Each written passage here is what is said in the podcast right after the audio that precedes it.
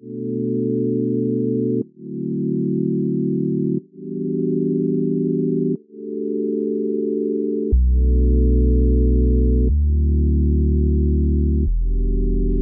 and welcome to the November edition of Cinetopia. Uh, my name is Jim Ross, uh, producer of the show and managing editor of Take One magazine.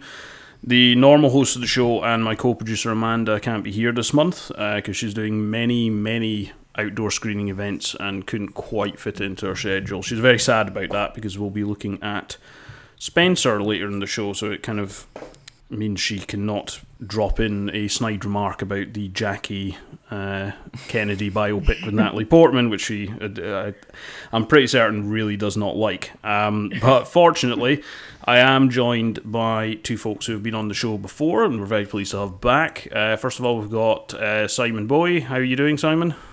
Hello. Yeah, good to be back. Thanks, Jim. Um, looking forward to discussing some films. Good stuff. Uh, and back on the show after uh, a few months out is uh, Clara Strachan. Clara, how are you doing? I am full of beans, Jim. Full of beans, full of beans. Well, hopefully that will continue once we talk, start talking about a few films. Let's see, Let's see how we do. Um, so we've got a very good show ahead of us, uh, and I'll be talking a little bit about some other events that are happening with Cinescapes and Cinetopia and things like that. Um, so on the show today, we are going to be reviewing Spencer, the new uh, Princess Diana biopic directed by Pablo Larraín. Petite Maman, the new uh, short and sweet 74 minute, I think it is, film from Celine Sciamma, uh, her follow up to Portrait of a Lady on Fire. Then we're going to be taking a look at The Power of the Dog, Jane Campion's new film, which recently screened at the London Film Festival, uh, starring Benedict Cumberbatch and a very stellar cast. We're also, it's been out for a while, but it's a big release and we have some thoughts on it. We're also going to spend a little bit of time talking about Dune right at the end of the show, Denis Villeneuve's adaptation of the Frank Herbert novel. Uh, we're also going to have some short film recommendations, and that will be us for this month. So without further ado, let's crack on and we'll start getting into our first film.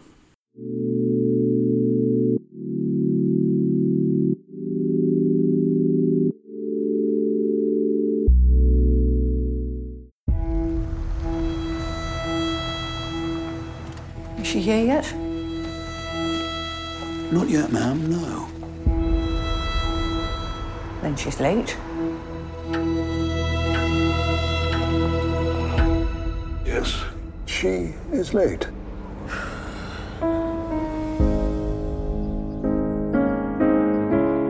Your Royal Highness. Mummy! You family are all gathered in the drawing room. They are waiting.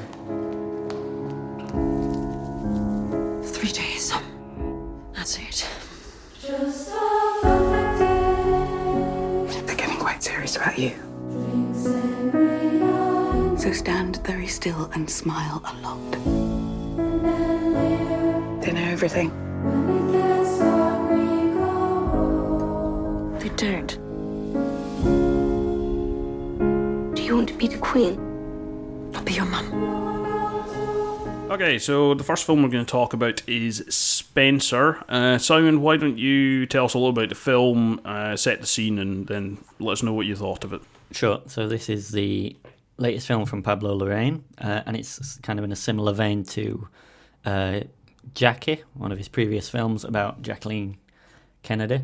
Um, it, it continues the theme of women broken by institutions of power. So this follows uh, Diana Spencer uh, over three days at Christmas time uh, when her marriage to Prince Charles is is falling apart, and it follows the film follows her visiting Sandringham, interacting with the royal family, interacting with her boys William and Harry, um, and the psychological toll that it that it has on her, and that the institution of the royal family and the monarchy has on on this individual. Um, I thought it was a really interesting film. I, I really liked it. I thought it had a lot of style. Um, I'll say more about it, but I'm interested to hear to hear you two's thoughts. So, I I like this a lot, but before I go into any details about why, I'm sensing there might be a dissenting opinion coming from Clara. So I'm going to let Clara open things with. Uh, how did you How did you find this? I, I think it's fair to say it's not a conventional biopic, but how did it land with you? Unsurprisingly, um, to people who know me or have met me, um, yes, I do have I do have a critical opinion of this film. I kind of when I when I found out that it was it was being made, I. I, it was a sort of the immediate reaction of sort of laughing and rolling my eyes because of just the sheer irony of it. That the woman who has been surveilled and looked at and picked apart and has had so many narratives created about her has another one to contend with. Um, I just I I couldn't see it going smoothly, but and I saw the trailer for it when I was watching Dune, and I thoroughly enjoyed that. I had a good I had a good chuckle. Uh, I was then I was then told that it was going to be take a, a sort of a horror film psychological thriller bent of a biopic, which I found quite interesting. So I decided to give it a watch. But I still think I could I could go on for a while. So I'll just I'll leave it there. That's my opinion for now. Right, look at it okay. At some point. Fair enough. I think um, so. My, I, I was intrigued to see what I made of this film, right? Because Pablo Larraín is a is an interesting filmmaker. I've liked a lot of his films. I think we reviewed Emma on the show a like a few months ago when that came out, and I, I, I got a lot out of that. Um, I've not actually seen Jackie, so um, my my but my opinion isn't too coloured by Amanda's uh, intense dislike of that film. Um, but this film was an interesting one for me to approach because I have zero time for the royal family. You will struggle to come across a bigger, small R Republican than me. Um, so I, I don't really have a lot of time for this kind of like ridiculous industrial complex that goes around. Um, you know, writing about them, talking about them, observing them, uh, and all the rest of it. And so, you, you know, I mean, the, like the Crown on Netflix, for instance, I I kind of appreciate some aspects of it, but every so often it just tips into something I'm not particularly interested in. So I am both unsurprised because of the Pablo Larraín element and surprised because of the royal element that I really like this film. And I think part of the reason for it is, I will be quite frank, it, it kind of speaks to my, my own prejudices. Really, I think it, to to come to come out of this and have any any sympathy for kind of the royal family, um, the apparatus of the British state is maybe another way I'd put it, because there are certain fra- there are certain framings and certain shots where I think that's that's a key thing of maybe what Larraín is uh, trying to get across. Um, you'd have to be a psychopath to come out with any sympathy for these people at the end of it. Um, and it does it through looking at Diana, but whilst it is a reasonably personal story to her, I think because of the way the film presents things visually, it is trying to say something a bit wider than that. Simon, is that is that something that you thought, or that- that- basically what what was your reaction to it? Yeah, I'm in the same position of you. I've, I've got no love for the royal family or the institution of British monarchy. Um, but I do enjoy critique of the British monarchy, uh, which is why I've enjoyed The Crown on Netflix and why I enjoyed this. Um, because it is explicitly critical of the royal family as an institution. And as you alluded to, Jim, Britain itself, the United Kingdom as an institution, uh, sort of through those figures. Um, but I, I really enjoyed it because coming back to something that Clara said, uh, I I think it's the best horror film of the year. Um, it has all the trappings of a 1970s or 1980s horror film, like Don't Look Now or Possession or The Omen. Um, it, it's kind of evocative of The Shining in how it represents I, Sandringham. I was about to say the as- way the way the Yeah. place is shot has big Overlook Hotel Yeah. vibes to it. At, at yeah, times. shoots it like the Overlook Hotel. You know, big meandering corridors, huge halls, too big for any human to comfortably live in. Um, and I found it particularly evocative of Twin Peaks Fire Walk with Me in its kind of off kilter jazz soundtrack, which reminded me of Badalamenti's work. I'm just pleased that you found a way to get Twin Peaks in there. That's that's very much your Yep, home yep. turf there, Simon. and the narrative of a, a, a blonde woman being driven to madness is very, uh, very Twin Peaks Fire Walk with me. Um, so I just, I just, I just really liked all those kind of genre trappings, and I found the scenes of this woman being psychologically tortured genuinely disturbing. Uh, I, I think it really captures the edge of that, the maddening nature of it, um, and ties it into this this critique of British institutions. What did we um What did we make of Kristen Stewart in the role? I found it very. I found it painful. I found it very painful. I mean, bi- biopics can be can, can be very fun if the character isn't a person whose image has been reproduced and is so recognizable, and the person whose mannerisms are so well known by everyone. So seeing Chris, Kristen Stewart sort of mawkishly imitating them, and uh, in my opinion, doing the same kind of stereotypical thing that she's always been doing in films, portraying a stereotype, a sort of a shallow cliche of a mentally ill pariah woman. I found it quite painful to watch at times, quite cringeworthy, and unconvincing ultimately. It's interesting. It's inter- It's interesting you say that, right? Because it, now I, I don't think I had the same reaction. I thought I, I thought her performance was quite good. It was fine. I think she, I think she does what the film needs her to, by and large. But there's there has been quite a lot of. I mean, she she's had a lot of good performances in recent years, and I think there's been a lot of praise for her performance. I think because it's a Princess Diana biopic, inevitably, much to my chagrin, there'll be you know there'll be awards talk further down the line.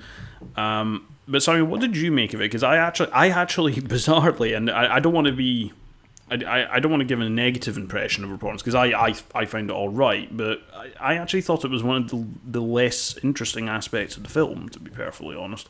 Yeah, I, I'd agree. I liked I, I liked Kristen Stewart's performance in this. Um, I think she can do terrific performances, um, like in Personal Shopper, which is one of my favourite films. Um, I, I I liked her performance in this. I did not like her impersonation. Um, I, I, I found that the way that she talked quite quite breathily like this and getting into this British accent Oh god, with a very breathy way of talking really grated on me at first. Yeah. I, I settled into it as the film went on and I It wore you got down. into that register, but it, it, it did grate on me at first. I, I think the at first bit is a key bit. So I mean, I think I can't remember. I, I don't think it's the very opening of the film, but it's very early on where um, Diana is lost and she can't find where, she, or claims to be lost and can't find where she's going. She goes into like some, you know, cafe or something off the road. Yeah, or something like that. And it has this sort of like moment where it's like you know everybody's recognized. It's like, oh my god, it's Diana, and like you know nudging each other. And that bit there that felt more like a, it's very early on, right? So it's setting the scene. That to me felt a lot more like a conventional biopic, and that I just found was that that just stunk out the place. So I was very happy once Yeah. it settled into that slightly more,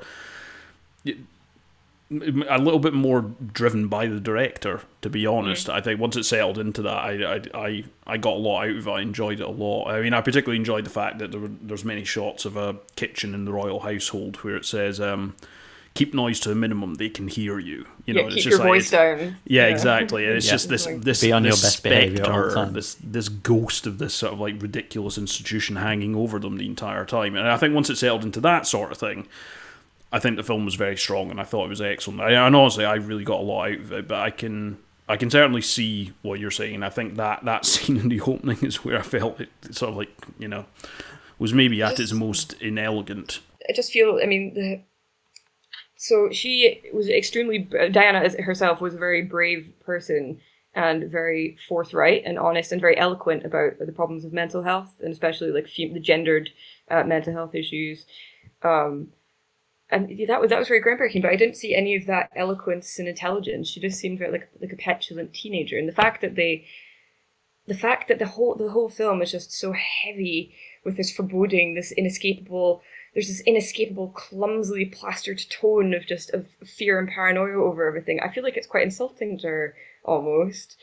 It feels it feels like it was trying to be a horror film, a psychological horror, but it just it, it didn't, and I felt like it was a little bit reductive and was a bit two dimensional. And I know that she had there's scenes where she is interacting with her sons, and there's there's glimmers of those moments. And this is this is a point in her life and she was entrapped and she was reaching, you know, she was at a low mentally. I understand that, but it does feel like um, a bit unfair and, like I say, ironic, given the fact that there is a line. There's a line in the film as well where um, where uh, Diana's closest friend in Sandringham, which is um, a member of the the Help, um, is saying, "Don't act like they want you to act. Like you're just gonna you're just gonna prove them right if you act crazy." And she's and I was just like, "But that's what this film is doing essentially." Because and then she starts waffling on about how she's seen the ghost of Anne Boleyn all over the place, and it just it was just so agonizing. I just thought it was so unfair to her as a real two dimensional complex person. You see, the, the thing, yeah, I, Mm, I, I, I would disagree. I think right, that purely could. Now, I, I, I, would take a point slightly about yes, maybe the fact that it's trying to use this woman's image to make what I think is a broader point, right, and that that, that may be kind of you know perhaps being troubling given the way that she wasn't really considered she wasn't really con- considered as a real person during her life and her image was appropriate for all sorts of reasons. So I, I kind of take that point to an extent but I think what was interesting for me is that broader picture that they painted because it it, it, it allows you to relate to that situation more when when it could if we put to put to one side the um the mental health issues. We'll come back to that. But in terms of kind of like, th- there is a danger with somebody in this sort of privileged position. It can seem a bit like, you know, first world problems. Um, I don't think it does that because it allows you to relate to it more. And I think the way that works in favour of um, her as a character, maybe as a person, is debatable, is it kind of looks at the way these institutions hang over British life. And I think Timothy Spall's character is a key thing in this, right? So that he plays this sort of orderly who's overseeing the royal household for the weekend. I think he's absolutely superb in that role. And he kind of appears out of nowhere, just constantly watching Diana. The way that Always these in- yeah, the way that these institutions like hang over British life, it kind of looks at it and someone like Diana, privileged or not, and says, "Well, how could how could you be yourself? How could you thrive under this? It's so unbelievably suffocating. This weight hmm. of pointless tradition and stuffiness, and the idea that you know being proper and not making a fuss is the most important thing in maintaining decorum. How could you not have a massive mental toll taken?" As a result of that. So I, I think in that respect, it kind of works in their favour by broadening that perspective out. I, th- I I do take the point though, but I think for me it for me it worked. I think, but that's fair. I, I'd take that point. Yeah, I, I, I'd, I'd agree with that. It, it starts with um, the words on screen, uh, a fable from a true tragedy, which for me kind of disconnected it from Diana, the real person. So it was just Diana, the character who Kristen Stewart is playing, um, and and maybe that's unfair of the film. Maybe that's unfair to Diana, the person, who it clearly is based off. But for me, it didn't. It didn't link to the real person enough for me to interrogate it in the way you have, um, in the way you have here, uh, which has led to me maybe having to rethink it. I, I certainly want to re rewatch it. Yeah, yeah. I suppose. I mean, my my main gripe, I suppose, is the depiction of mental health and it being a bit. uh, I just don't think it was. I, I just. I know you really said it was a really great film and really enjoyed it, but I just didn't see it. Like, I didn't think it was a brilliant film dealing with mental health. Like, you know, it, it wouldn't touch. It's not even in the same league remotely as like something like Melancholia, for example. I mean, so I kind of wished it had gone that kind of way Is and it, gone a bit more a extreme. particular is it a particular aspect you feel it didn't do, or is it like an overall? Because the one thing I will say is, Mm. with the exception of one scene, I think when it, I think the scenes where it deals with disordered eating, or maybe Mm. that maybe feels a little bit slight to me. As I say, with the exception of one scene, is it an overarching thing, or was it specific things it didn't quite? I think I think it was actually the script, um, the script and the, and uh, Kristen's performance primarily. Um, and it, it would have been good to have a bit more magical realism in there as well because I mean, there's a lot of links to the bloody chamber there in this film. Um, so like you know, modern feminist gothic work, and and I feel like they could have if, if you've got the scene with the she, Dan is eating pearls, breaking her teeth at dinner. Go hard, like go again, like keep going. Don't don't then go back to oh, would this be what she said realistically to the people behind the scenes? Like, if you're to do it, I feel like you should just go the whole hog. But it, I feel like it sort of didn't sit in either world. And I, I mean, that, that can be fine. Like, a hybrid of genre is like, can be done very well. But I feel like it failed to be um, a, a powerful, um, strong biopic or a psychological horror or a, a, a feminist gothic work. It just felt a bit un, incomplete to me, and I, and I wanted it to be good because I did when I was when I was a little girl. Obviously, I was she was she was the princess, and I thought that was great, and I thought she was a fantastic the people's princess. So I do I do I do want it to be good, even though I do laugh. But it's just this whole thing built up around her, this gushing, this like I love everything to do with Diana, just this sort of mindless worship is something which I kind of taking to task. I think. but maybe I'm being too. Well, I think so, but you know, you know, variety is the spice of life. We need to have variety Yes. of opinions on here. Um, What I, I, I am going to agree with you a little bit on bits of the script, because I, I, I'm personally the opinion that most of, and maybe I'm being unnecessarily harsh here, but I feel like most of the things that I think of as good in this film, and I think we can guess from this review, I think there are a lot of them. I do think they come from Pablo Larraín. I do think they come from the the director's approach. Also, the cinematography. Claire Mathon, who's worked with Celine Sciamma a lot, and we'll probably talk about her again when we come to Petit Maman. So the look at the film and the way that he chooses to frame things and the things that they linger on, I think adds a lot, a lot here. Um, the script itself, every so often, it just slips into making the subtext text.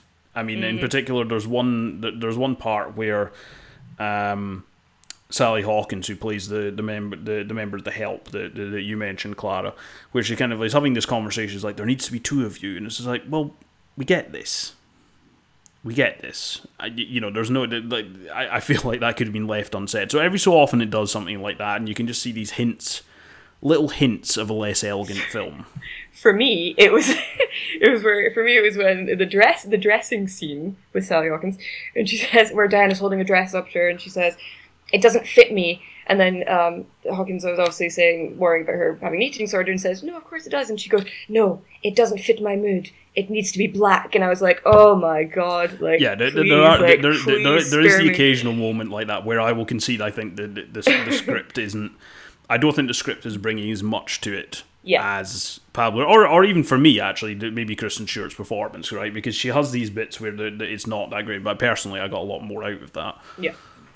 Yeah, all the elements I loved, I think, are the atmosphere of the film, how it's shot, how it looks, um, this pervasive sense of claustrophobia that it gives, um, this this, like you said, Clara, this exaggerated sense of of um, the impact of mental health on someone, um, and the performances, and all that is sort of outside the dialogue. Um, the dialogue is kind of a skeleton propping up this this atmosphere, this environment that the film created, that that really appealed to me.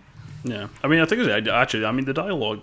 I mean, maybe this is my memory playing tricks on me. I mean, it's fairly sparing anyway. I mean, I think most of the in- most impactful Yeah, but- ones are scenes set inside her head or her reaction to things, or you know, ones that are based in glances and looks rather. Which is what I'm saying about Kristen Stewart's performance. Actually, this will sound like I'm damning with faint praise, but I'm not. I think it works best when she's not talking.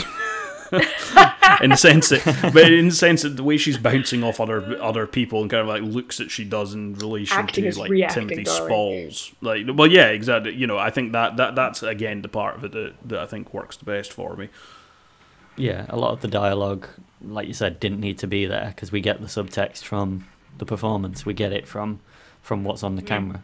I just love the soundtrack as well. It's a great Johnny Jonny Greenwood soundtrack. Mostly piano music, slowly sort of rising to a maddening pitch, uh, and kind of meandering jazz looping through Diana's head. Um, that only sort of drifts away at the end as she's leaving Sandringham. Um, it's a really good soundtrack. I'd, I'd agree with that. I, I, and we're not we're not trying to plan these overlaps, but I, I I think that's also not the last time that we're going to talk about Jonny Greenwood on this uh, this particular edition of the show. Um, but that is that's Spencer. Slightly mixed review, I would say, um, amongst the three of us here. But I think it's definitely worth checking out. Um, certainly, me, me and Simon enjoyed it a lot, but Clara's made some very strong points uh, that it shouldn't be off scot free for its uh, occasional occasional inelegances. Um, so that's out right now. You can probably catch it just about anywhere. Um, uh, let us know what you think.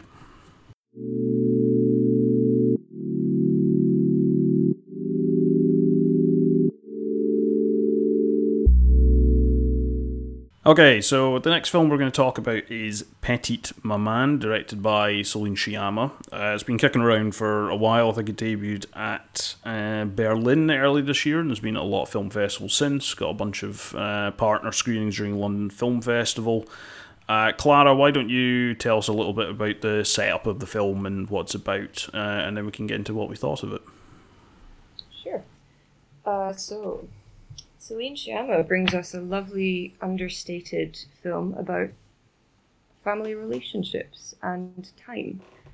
and what it is to be a child and what it is to understand your parents as humans who also went through a childhood as well and their own experiences as well. And Simon, what did you make of it? I, I, I absolutely adored this film. Um, I, I really, really loved it. It's it's one of those films that I just want to live in. Uh, it's it's got such a crisp autumnal palette uh, to the cinematography. Again, from Claire Mathon, um, who shot Spencer. Um, it looks great. Um, the the story of the young girl um, visiting her grandmother's old house uh, to clear it out, and then going into the woods and meeting another little girl and striking up a, a friendship with her while navigating these sort of too complex for a child issues with her parents of, of mourning and grief. I just I just loved it. Um, I think the kids, uh, it's it's two twins playing the kids, Josephine Sanz and Gabrielle Sanz, uh, and they they give such terrifically understated performances.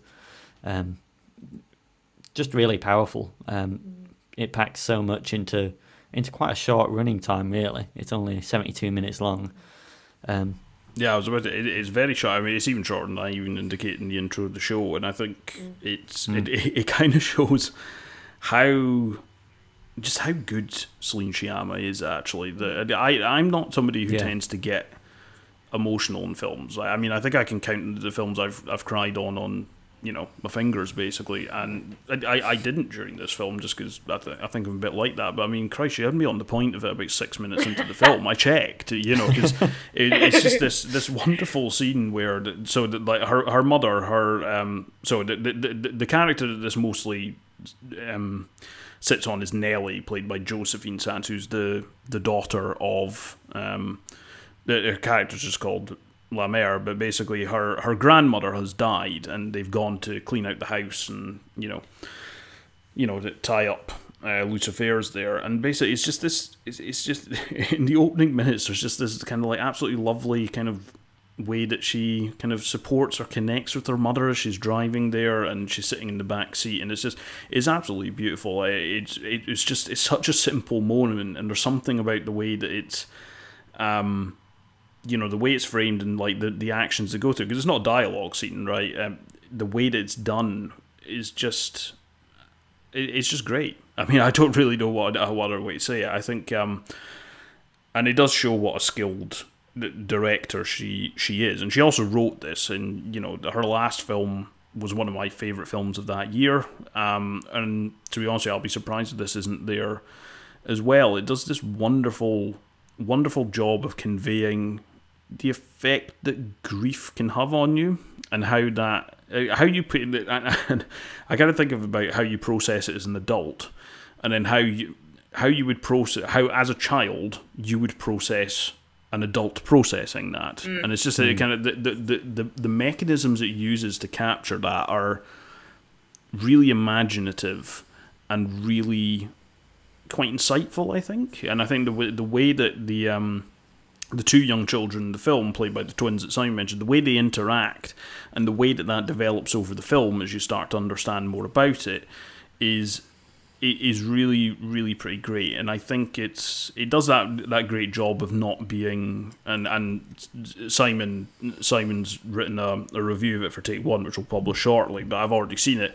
And simon makes a very astute point that it doesn't talk down to kind of that emotional level that the children are at like they have a way of uh, a way of processing it and it, it kind of gets that across in a non-patronizing way um, it looks great. I think I'm I'm very much on board with Simon about the the palette uh, and the way it looks.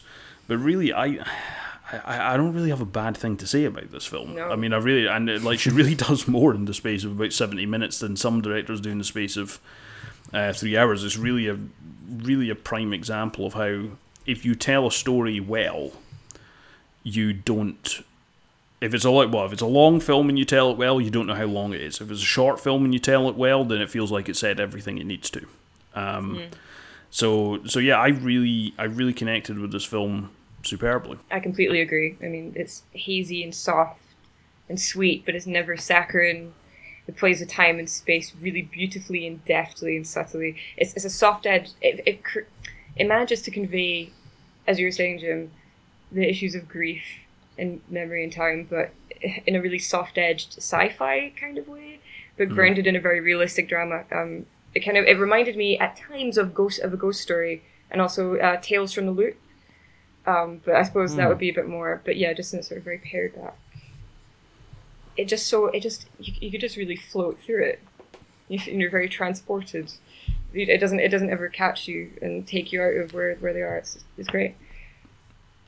Yeah, it's it's there's a magical realist element to the film that sort of separates it from say Portrait of a Lady on Fire, um, but still it still feels of a piece with that kind of filmmaking. This kind of gentle, well put together, delicate filmmaking, um, for lack of a better word. Um, and it's it's. I just loved it. Yeah, I, I, well, the, the, the funny thing is, I think that there's a case for this film because because of the setup, right? And the, the- you know, you've said that magical realism, Simon, and that's entirely accurate. But I mean, you could easily make an argument for this being the best sci-fi film of the year. Exactly, I mean, yeah.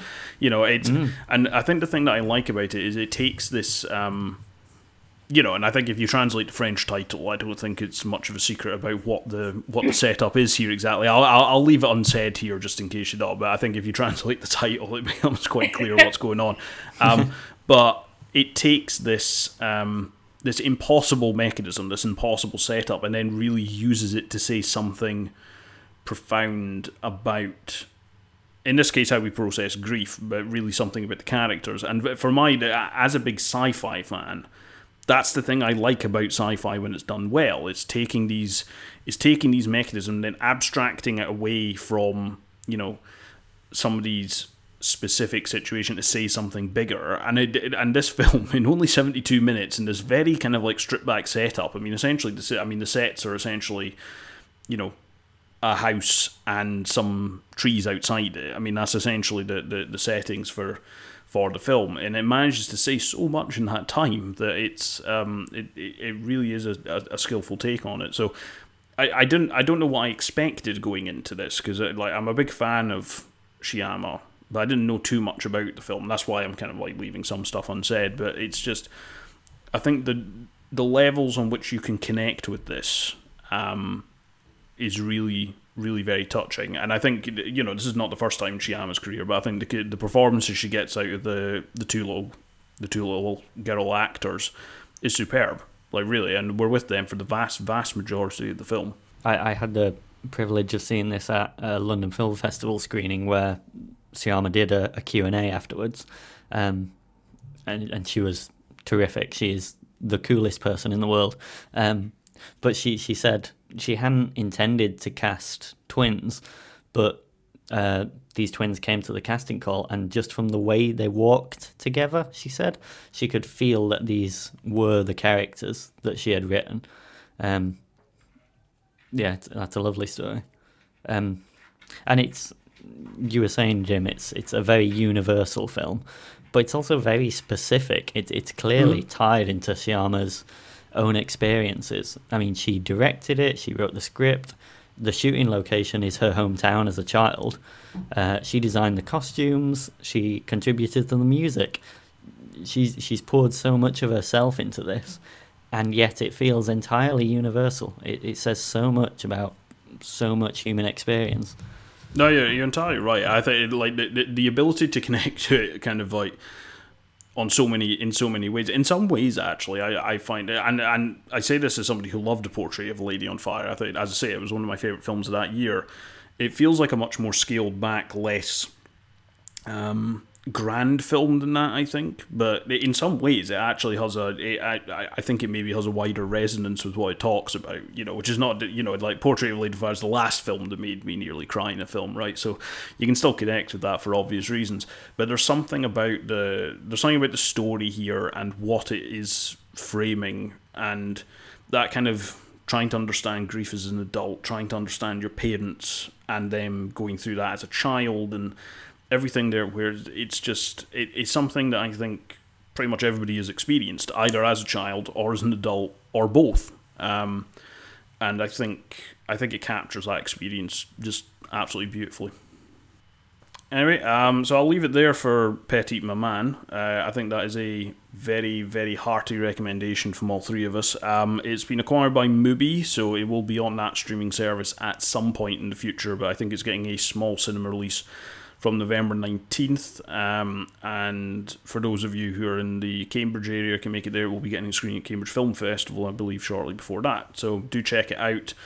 Heartily recommend it. An excellent follow up to a pretty much universally adored last film from Celine Sciamma.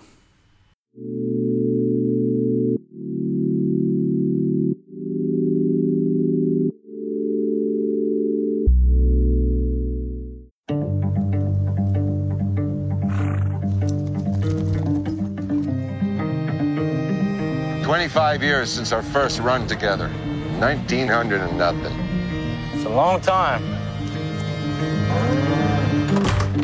What you doing? Getting mixed up with her. You are marvelous, Rose. We were married someday.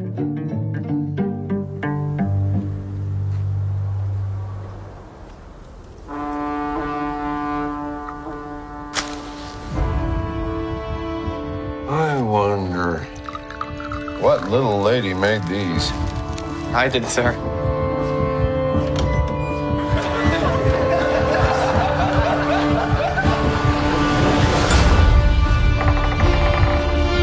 Well, Brother Phil?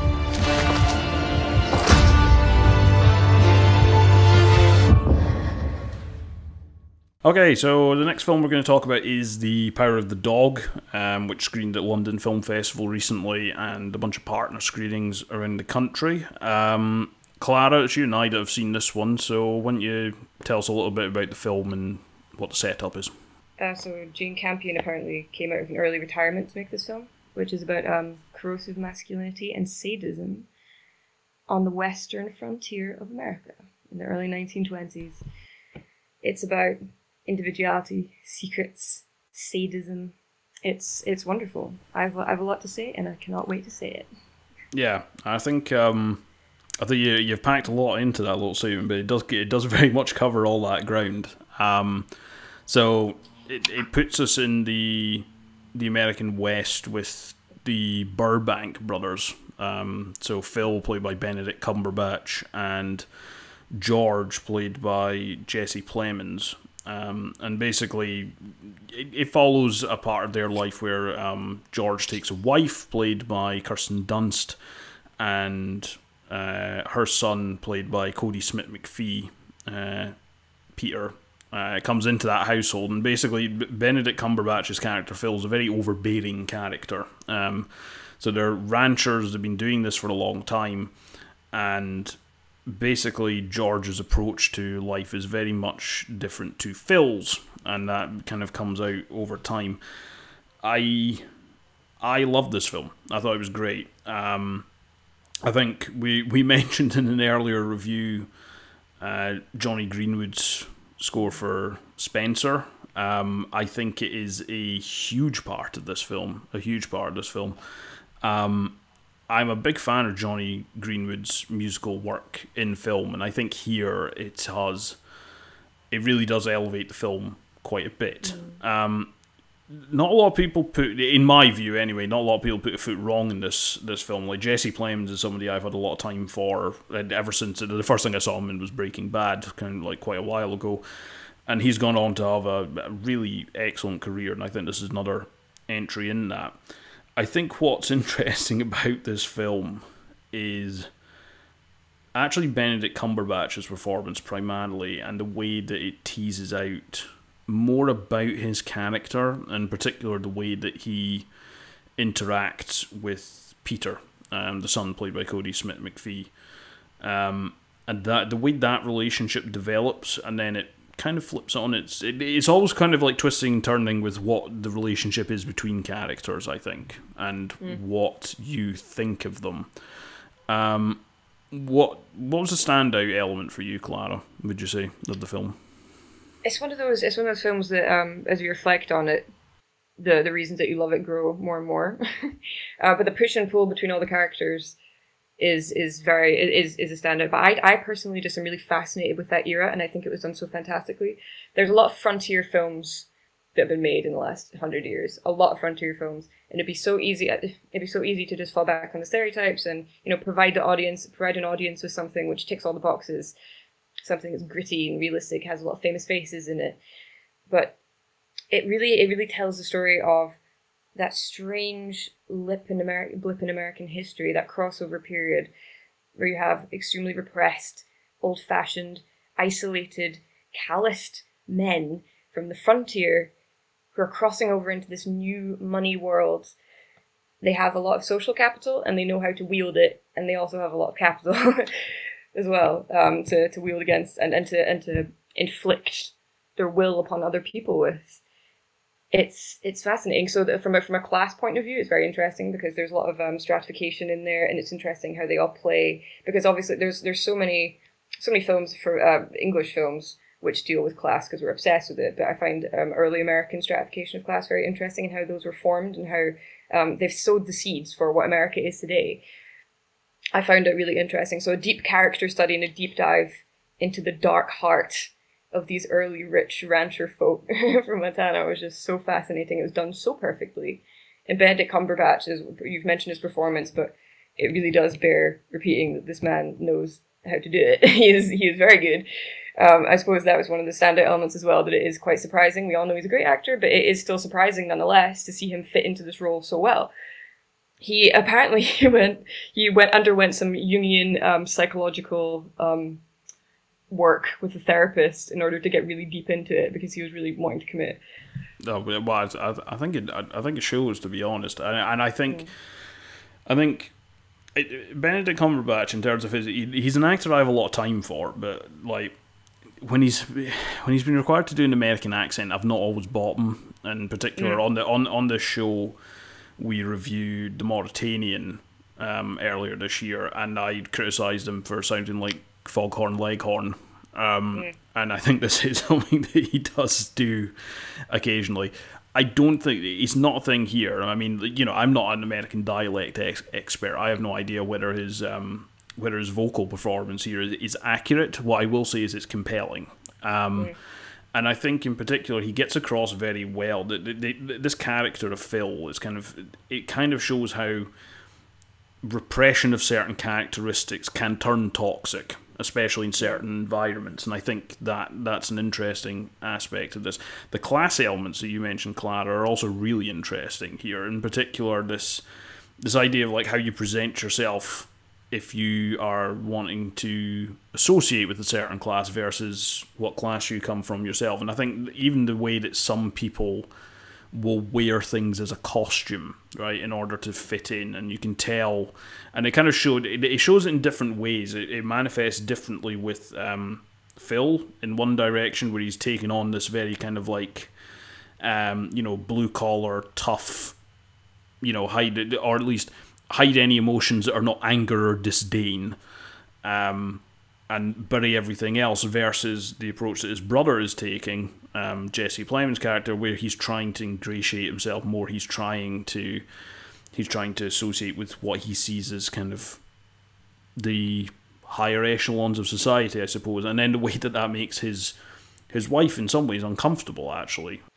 So this film is really about masculinity. I think that's the inescapable undercurrent of a lot of what is going on in this film. A lot of um, masculine performance and the necessity of, of needing to be a particular frontier man um, and trying to adhere to a mythology, trying to live up to a mythology, trying to create your own mythology, being uh, being obsessed quietly with mythologies of these men. Um, as Jim pointed out to me earlier, there's he reminded me there's the character Bronco Henry in the character in, in the in the film, which is so fascinating because it has not this character, the Bronco Bronco Henry, he never materializes he never comes he never comes through he never turns up he's just this fable this man who apparently some of the men in the film who have had contact with and they only have they, they only have his myth and the weight of his myth to go by um, Jane, yeah, Cumberbatch said explicitly in an interview about this film that the film was about toxic masculinity, but then uh, Jane Campion was really uh, reluctant to say it was about toxic masculinity and to use the phrase. Um, yeah, but it's pretty.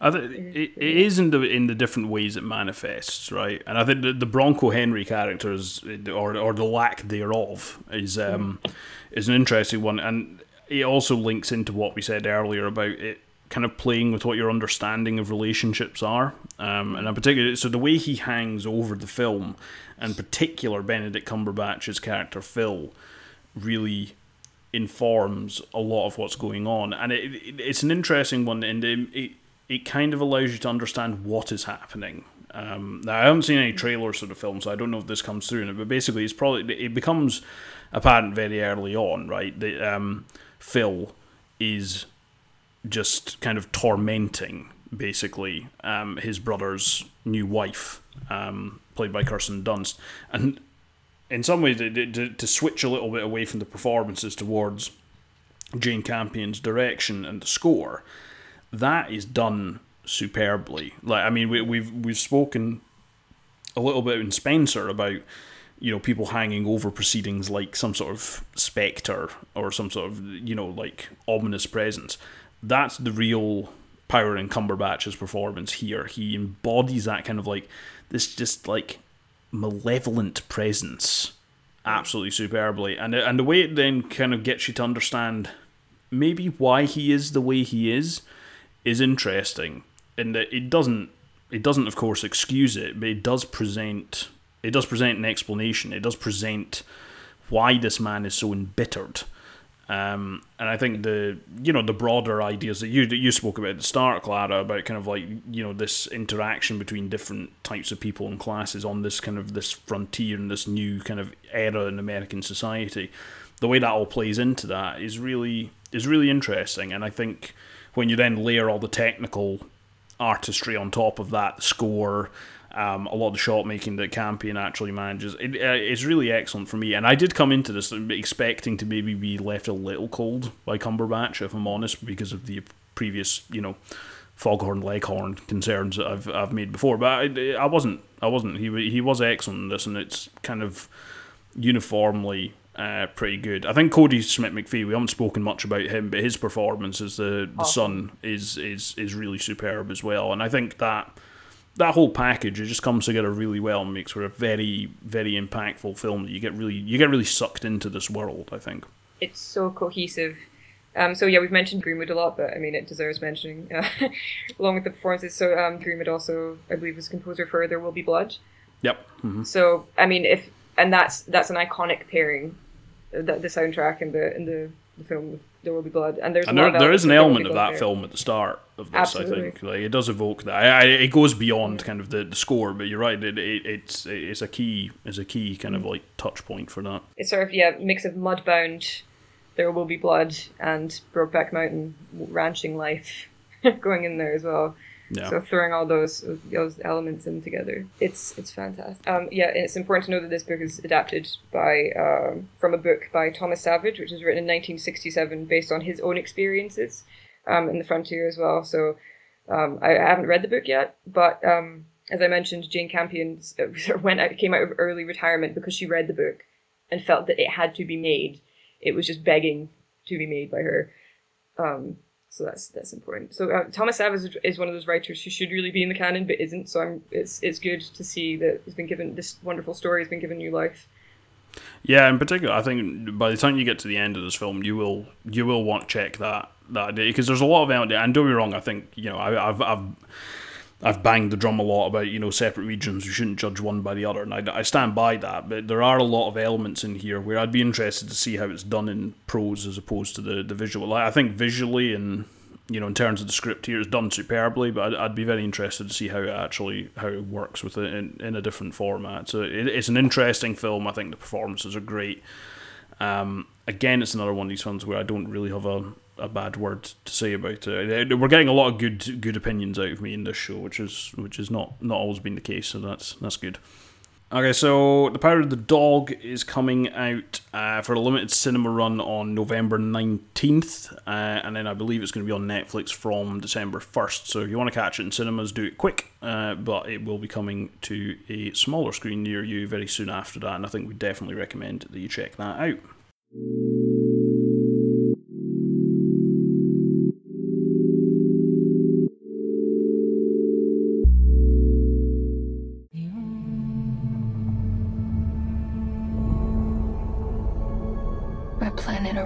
Is so beautiful when the sun is low.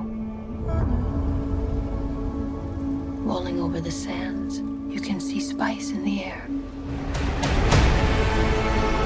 The outsiders ravage our lands in front of our eyes.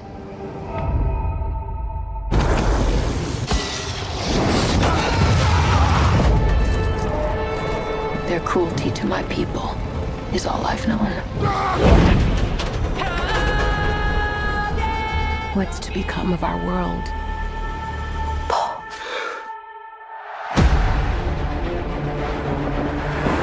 A boy. Hey, Duncan, can I trust you with something? Yes, always. You know that. I've been having dreams about a girl on Arrakis. I don't know what it means. Dreams make good stories. But everything important happens when we're awake. Hey, you. Put on some muscle? I did? No. Okay, so the last film we're going to talk about has been out for a while. It came out just after the last show, but it has been one of the the big releases. Uh, one that's been getting a lot of people in cinemas. Um, putting my cynic's hat on, I think its sequel was already greenlit before this film even came out. But during the time since it come out, it's been greenlit for a second part, and that is Dune, which is Denis Villeneuve's um, adaptation of the first part of, anyway, uh, Frank Herbert's novel, uh, which has had a long and storied history of films not being made. Um, you know, there was the Jodorowsky adaptation, which never came to fruition. Of course, there's the 1984 David Lynch film, which is um, well regarded by some, less so by others, but it's certainly a, it's certainly a well known and um, you know uh, much viewed version of it. So instead, we've now got uh, Denis Villeneuve um, doing this, who's done a whole bunch of films that I'm very keen on. Um, I I am in the camp that really liked the Blade Runner sequel he did, Blade Runner 2049. Um, I absolutely loved Arrival. Um, I think that's an absolutely superb piece of filmmaking. But then a lot of his other films I've also enjoyed Sicario, uh, Prisoners, uh, and some of his English. I've seen less of his um, stuff from uh, when he was first starting out um, and some of his French language stuff. I haven't seen as much of that, but what I have seen, um, I've enjoyed a huge amount. So this finds us in kind of a far flung galaxy, and uh, I mean, really, to try and summarize the plot of Dune on a radio show in about two minutes just seems very, very difficult task. Um, but I think the key parts of the setup we probably need to know is the lead is Paul Atreides, played by Timothée Chalamet, who is part of this kind of like this grand imperial house who have been tasked with the protection and duty for mining a valuable resource on a desert planet called desert planet called Arrakis, uh, and that particular resource is called spice. Um, and this brings the family or the house that are tasked with this into kind of conflict with the native uh, indigenous people of the planet called the Fremen, who pop up in various different roles during the film. Um, and basically, there's a little bit of a, a conflict being set up between the fabulously wealthy house who have been booted off this planet um, by the unseen emperor, and then the Atreides house have been brought in to try and continue that. Um, but there's a lot of there's a lot of stuff going on with the Paul character and his mother and religious sects and messiah figures and it is a very there's a lot going on in this film. Um, as there's a lot i haven't read it but there's a lot that comes in the book. There's a lot going on in the book. Um, simon i understand you've seen i don't know if you read the book but certainly you've you've seen the the lynch adaptation. Um, how do you how well do you feel it captures the story did you did you click with the film uh, how well do you think it does yeah so i i have seen the david lynch film um, a couple of times. I have read the book, uh, but years ago, so I can't remember a great deal about it.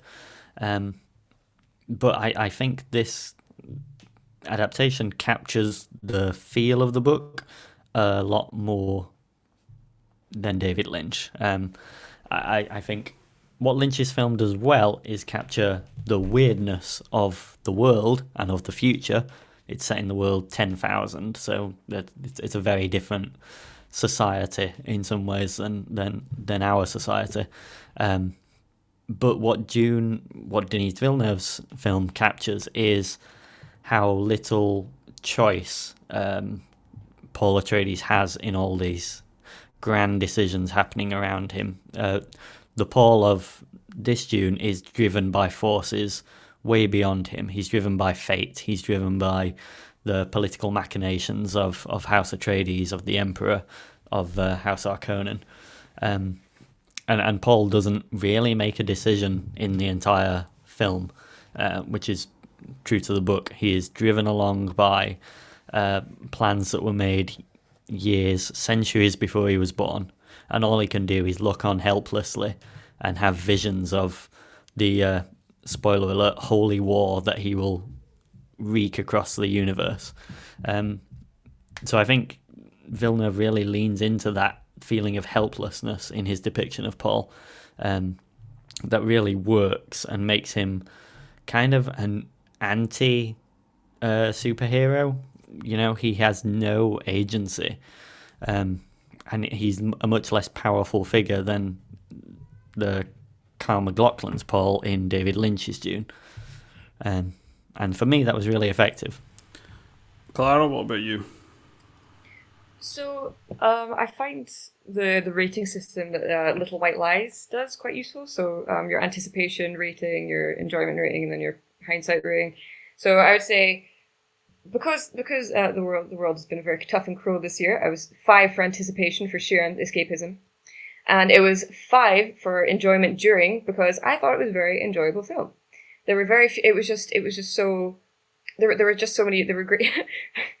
there were so many great battle scenes that I really enjoyed. It was just like, you know, brilliant explosions going off, some really cheesy, uh, throwing yourself into the lines of battle, had, had just um, some, some futuristic bagpipes before going into battle. That was very enjoyable to me.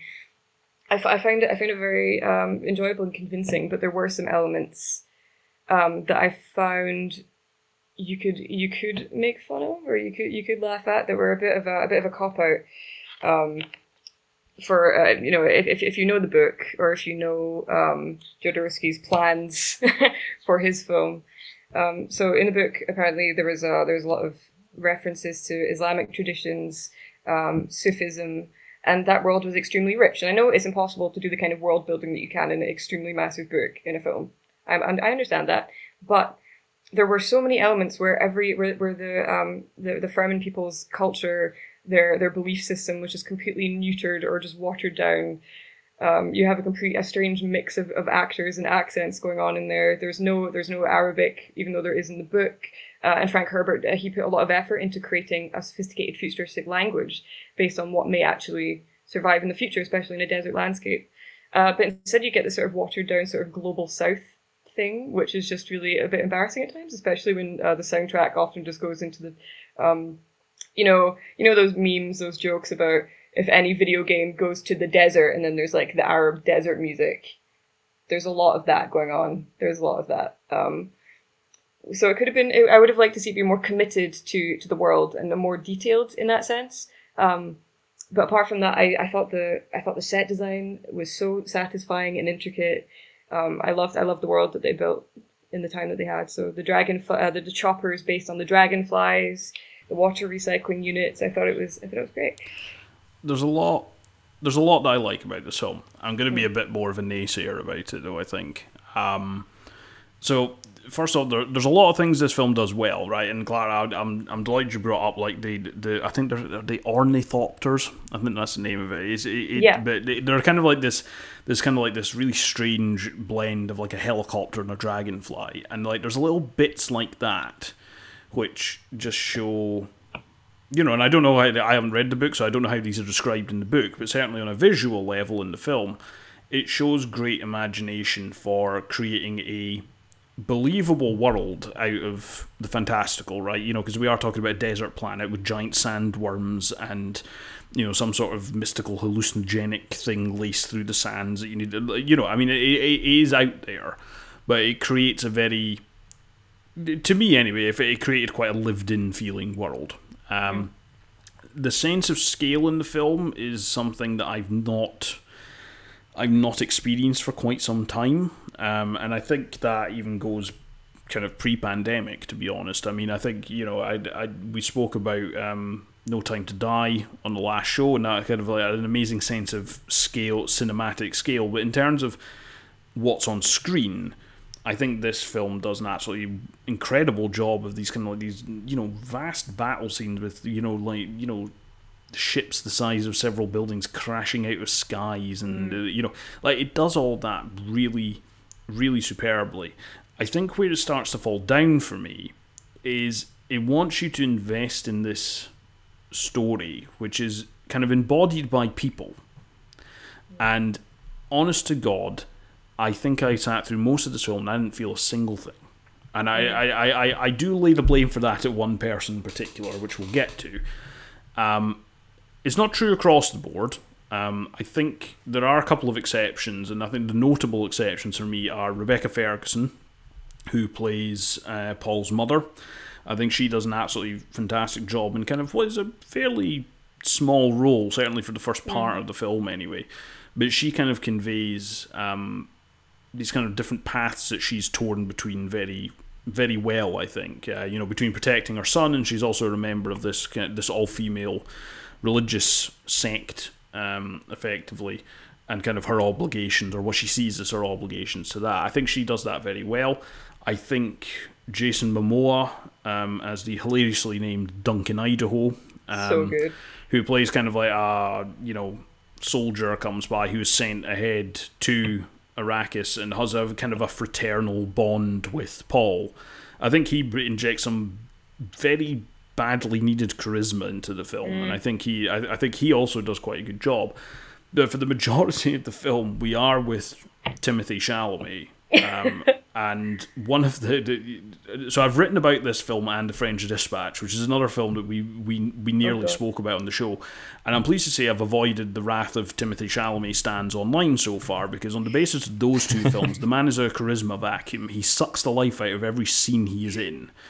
Um, and again, I don't really know why that is, and I, and at this point, I do lay most of the blame at his feet, but by extension, I will lay at Denis Villeneuve because whilst I'm not, you know, I'm not really on the Chalamet train. Um, he has been good in other films, like he's good in The Bit Part. He was in Lady Bird. I thought he was superb in Call Me by Your Name. Um, you know, he he can. There are good performances from him out there. I just don't think this film is one of them. Um, and I think that kind of prevents you from getting much deeper into the film. It's a very impressive film, but I didn't feel like with that scale. I wasn't. I don't. I don't feel like I was made to feel much with it. Um, and to me, that kind of that kind of limited its impact. I also don't. I, I also think it focused on that too much and didn't lean into a little bit some of the stuff which is there. Um, but it just exists. It doesn't really do anything about it. And I think that the the allusions to kind of Islamic and Middle Eastern culture that you spoke about, Claire, that's one of them for me. Right? There's a very obvious parallel in this story with. Um, you know, kind of like oil-rich nations in the Middle East. Now, I, I, I don't know if that's what what Frank Herbert had planned in the book, but He certainly, explicitly he was very political about it, and he was very Right. Yeah, he was, was. very overtly this is an Islamic culture. Right. So, so it, it doesn't surprise me at all. Is Because like, there are hints of Arabic, you you know, Arabic or kind of like Arabic derived words in there. But even the setup, this, um, you know, it's a desert planet. There's a very valuable resource in the sands, and there's kind of these grand imperial forces that come in and effectively kind of like push um, indigenous people out, or kind of like you know maybe more nomadic figures out of that region, and basically exploit that resource. And you know they are they are indifferent at best to those people. They are oppressing them at worst. And there's a very obvious parallel between that and kind of the situation in a lot of oil-rich Middle Eastern states in the, the modern day, and dating back to when, in fact, now that I'm saying it, it makes sense that you said that, dating back to when Frank Herbert wrote the book, right? Um, it again. Now this is this is obviously a part of it being part one because there's a lot of stuff set up in this film that I think is going to get paid off in the next film, but it means that this film ends very abruptly. I mean, it, it sets up this kind of this beat for it to end on. Like he does, it does attempt to draw a line under part one. I don't think he does it well. Um, And I think when you layer all those things on top of one another, the lack of feeling I get from Chalamet's performance, I found him kind of inscrutable, but not in a not in a way that I think served the story or served the character. When you layer that on top of the reluctance, I would say, to lean too much into some of the themes, maybe an expectation of them paid off later, and then this rather abrupt ending it has, I leave with a film that I'm visually very impressed by, but that emotionally I feel very uninvolved with. Um, and I think that limits it. That that, that and that, that to me is kind of where I left it with that. I'm, I'm pleased films like this can get made, but I just Mm. I just didn't feel anything. I agree, Jim. It, it's a cold film. It's difficult to connect with emotionally, um, and it seems deliberately uninterested in connecting emotionally with you. Like um, Paul is a very alienating character. Um, there, there's no hook for the audience to to to connect with him emotionally, um, and it, it to the film's credit, it doesn't seem interested in connecting with you emotionally. It's an ideas film. It's a big ideas film with big spectacle, um, but it's not interested in, in connecting with you emotionally. And I enjoyed it on that level, but to contrast it with, say, Petite Maman, there's a music cue from Petite Maman that I cannot listen to without crying, and ultimately that will be a film I keep going back to. Whereas I'm quite happy to wait until 20, 2023 for Dune Part 2.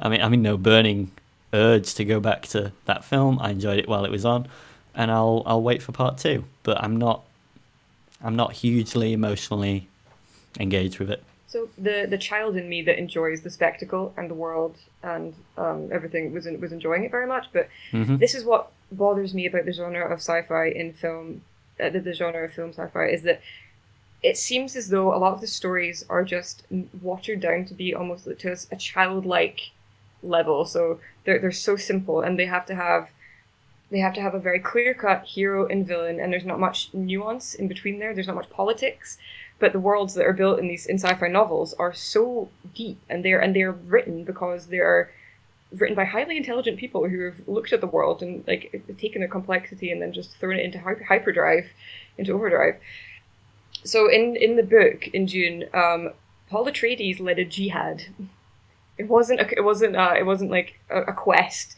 it wasn't anything it was a jihad it was a political it's, jihad and it's named as such. Yeah. yes Yeah, it's an, it's a they it's a use the jihad. words "holy war" in this in this adaptation, but Clara's right. It's a jihad in and the so in the uh, Frank Herbert begged uh, begged David Lynch and Jodorowsky and um, uh, yeah to, to, to keep in one scene one scene that he had in the book, which was um, where stakeholders, global stakeholders at an extremely high level, are sitting down to a banquet and they're discussing um, breaking up the elements of the world, sharing them around, and it's all very cynical and very evil. And the people that are sitting at the table are not just like not just of one country of one interest it's all the global leaders so it's a very political statement about how people betray their culture they betray their race they betray people of like they, they betray the lower, the lower classes it was a very political book and it's been completely sidestepped and just made to feel like a sort of a disneyfied version of it where as i say there's sort of a muddled global south side and then there's the colonizer side which is very straightforward and there's not much nuance in there so there, there's a key character um, who's supposed to be the oh she's the ecological head she's she's fremen and she's Hmm. meant to be she, she's on the planet on Arrakis The, the, and then the- she the- ends up the- being a the judge of the change. Yes yeah, Yeah. Doctor That's- Doctor Kynes. that's that's who I'm talking about. Yes. Hmm. So in in the book, she's a very controversial figure. She's a turncoat. She's a she's a spy. She's she's very she's very complicated, and she she's she is really a gritty, a kernel of that book and the story. But it just felt it just felt so Disney without that nuance and the character the character development. It just felt too simplistic. It, it was it was crying out for more complexity for me. I, I, I don't know I don't know if I agree that it's it's Disneyfied, but I, I, I take your point in the sense that this is I feel like the film is set up to I mean th- th- this is kind of where the shortcoming is for me. I feel like the film is set up to have a very simplistic hero and villain narrative attached to it. Mm. I, I, I don't actually think it's really bothered to do that either, quite frankly, because I think you need a bit more involvement from the characters there. But it, it alludes to a lot of things that I think and suspect will get paid off in the second film, but it really is to the detriment of this one, as far as I'm concerned. Yeah, I, I think it does water down some of those grand ideas. Um, it's, Frank Herbert's novel is essentially the idea of what if oil was also heroin? Like what, Yeah. what what chaos would ensue? What what massive dynasties would rise and fall in pursuit of this substance? Um, and a lot of that is lost in the film's flattening of uh, a lot of those grander uh, and more controversial ideas, um, particularly around the um, Islamic nature of the Fremen and the jihad that Paul will lead, um, and and his messiah status among among the people of Arrakis. Um, and it does flatten out a lot of that in favour of more um, cartoonish depictions. So, for example, the main villains are the Harkonnens, Mm. who are um, depicted in a in a fairly regressive way as as big characters. It's fairly fat phobic in its depiction of, of, of bigger characters being more evil, and Stellan Skarsgård is um, the main villain, Harkonnen, Baron Harkonnen, in, in a fat suit, which feels a little, it feels very old fashioned in terms of depicting, you know, cartoonish levels of villainy. Yeah, I don't think. Um, though I, I, I also that's another one of the um, you know, because I mentioned exceptions to the the emo- what I felt like were kind of like the performances that were lacking. I think the two. I mean, I, I kind of hesitate to say main because I mean, in particular, Dave Bautista's in it for all of about like five scenes Oh, or yeah. something. But like you know, Yeah. ba- Dave Bautista plays one of these, um, one of the Harkonnens, and then there's a lead one with uh, Stellan Skarsgård. I don't really think they, they do a whole lot with it. I mean, they're not given much to work with, but it, it's like you say, Simon. It's it, even on a visual level, which is not something that I'd, I'd said before, but you're entirely correct. But I think visually and on a performance level, it's a very one note kind of like this person is evil. You know, it's mm. like the, the, there isn't that there isn't the nuance that the film hints at, and it wants to imply it, but it doesn't really do anything to actually have it interact in any meaningful way with the characters of the world for me. Hmm. I have to say, I do love the Harkonnen spider. I'm gonna put in a put in a shout out for that. That was that was great. That was nightmarish. I mean, that if, if that doesn't say evil, what does? Yeah, it's it's missing some of the interestingness of, of Lynch's film, mm. where you've got Sting playing one of the Harkonnens Yeah, Yeah. in a in a fantastically deranged performance. exactly. Deranged. That's what I was kind of looking for. I want something like crazy and unhinged because it is meant to be. Yeah, that, that's what I mean by David Lynch gets a lot of the weirdness of this world of Dune in a way that Villeneuve's flattens a little. Mm. However, it's still enjoyable. Would watch again at Christmas with the family. Yeah, yeah, I really enjoyed it. there, there's a, there's a lot to get out of it. I mean, certainly during a viewing, right? I think that the, the main the main thing for me is I watched it and there's a lot of great stuff. You know, in particular, there's bit there's scenes where kind of like the Fremen kind of like they hide in the sand before attacking people, and then they kind of like sweep out of it, like the you know out from the ground. Like there's so many things in here which which look incredible. The thing for me is I enjoy watching it. It looks incredible. Nothing lingered for me after. And I think mm. that's a function of a lot of the, the a lot of the stuff we've spoken about. Like, It doesn't leave you with a lot to to think about. It leaves you with a lot of images where you're like, "Wow, that's cool," but it doesn't do anything with it, in my view. So Yeah, I feel like you can either be a big important film or you can be Star Wars. And this leans towards big important, but it's still caught in the middle of those two poles. yeah, yeah, agreed. Yeah, I just want to give a shout out to um, my Twitter account at Every Dune, which is a bot Oh, yeah. tweeting the names of every Dune character, Awesome. uh, a different one every day. Yeah, They've d- proved check that out. I, not I have as- had a good. I have had some good fun with that account actually since you set that up, Simon. So yeah, Yeah, Oh it's, God, it's, go it's they turn out to be less funny than I might have hoped.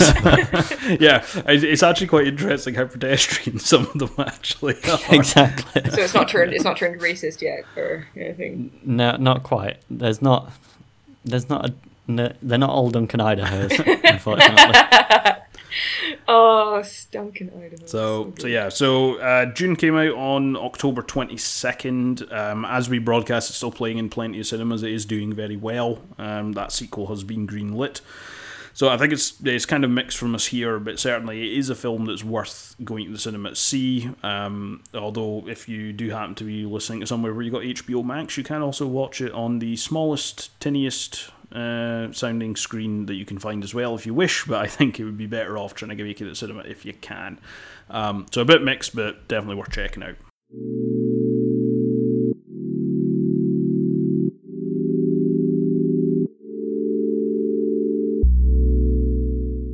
Okay, so we've come to the part of the show where we recommend some short films uh, to try and check out in the coming month. We skipped this last month, but we're back on it now. Uh, been organised, so Simon and I have both got uh, a short film to recommend. Um, so, Simon, why don't you kick things off uh, and tell us what the short film you recommend this month is? Yes, uh, I want to recommend a film, a short documentary uh, directed by Charlie Tyrrell, which is called My Dead Dad's Porno Tapes. Um, it's uh, quite a short, quite funny documentary using kind of collage animation, and it's about fitting together someone's life retrospectively from the stuff that they left behind. In this case, his dead dad's weird porno VHSs. Uh, it's got a light tone, but it delves into some important subject matter and, and turns into a film about trying to be better than your parents, trying to stop cycles of generational trauma. Um, that was really interesting and really quite moving. Um, so that's my dead dad's porno tapes, uh, and I found it on Vimeo. Really good. All right, good stuff. I'll check it out. We'll make sure to drop a link in the description of wherever you're uh, listening to this from. You've got talent for picking like very very interesting sounding titled shorts there, Simon. I forget what I like the weird. I like the weird titles. Yeah, yeah absolutely. Um, so in my case, I'm going to go for a film called Uncontrol, uh, directed by Manon de Reaper. Um, it's a short horror film which follows a woman coming home and uh, getting inside and locking it up, and she's obviously she's obviously um, has OCD, and there's a certain amount of uh, obsession about that process and fear of what lies beyond that door once she's um, got herself in there. But it does a very good job of turning that around uh, as a metaphor for where kind of where the real enemy or where the real fear is is within. Um, it's got a very good musical um, score to go with it and settles that settles into that mood very well. It's very unsettling. Um, I think it's also worth pointing out it was also shot during the pandemic, um, so it, it's a very short film. Only about six minutes or long. It really is uh, really is short, but it does a lot in those minutes and creates a very good atmosphere. Excellent lead performance in it. Um, it's also worth pointing out that it it was done very responsibly. I think uh, Manon intended that people would only do eight hour days. She didn't kind of have people on set for you know ridiculous amount of time. So I think it's it's also quite a good film to show that you can actually make really good pieces of film whilst working responsibly around the pandemic and working hours and respecting people's boundaries and this sort of thing. Um, it's worth pointing out, just for the sake of disclosure, it's not a fully dispassionate recommendation. I used to write for the, the website that Manon set up, uh, Film Inquiry. She was the founder and used to be the editor in chief of that. She's now CEO and has moved into um, filmmaking. She does a lot of uh, a lot of work around representation, linking people up in uh, film production to make that a bit far. So it's just worth pointing that out. But I think it is a really, really good short film. It's screened at a few film festivals, and it will probably go to a few more. So um, I'll put a link to the socials, and you can keep an eye out for when it shows up. But those are two short film recommendations for this month.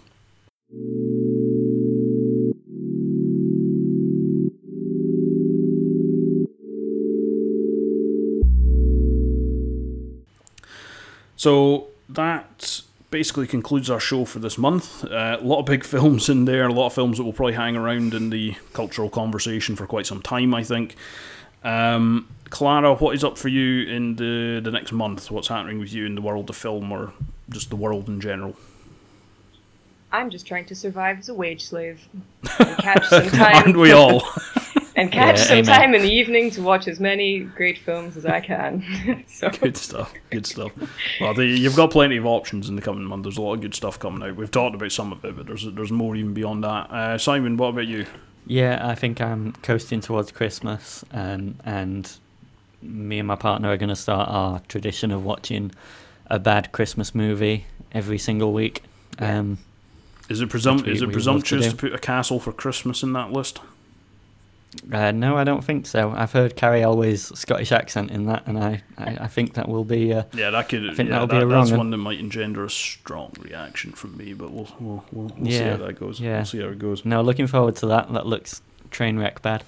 Um, and other than that, I've got some reviews coming out around Cambridge Film Festival um, on on takeonecinema.net. Yeah, exactly. Um, so Simon's got a couple of very good reviews coming out that are linked to that, which is a festival I'll be around for the start of. Um, that festival starts on the 18th. It's got a lot of good stuff on the program. Um, Titane by Julia Ducournau is on the film. We'll hopefully talk about that on the Ooh. show um, closer to its general release. Um, so that's showing Petite Maman, we've already mentioned, is screening. Uh, Ali and Ava was quite well received at London Film Festival, I think, and that's uh, the opening film. There's a lot of interesting stuff there. I think Memoria uh, is also playing there, so a lot of good stuff happening there. So that'll be taking up uh, some of my time. Uh, beyond that, just keep an eye on the kind of the other releases that are coming out.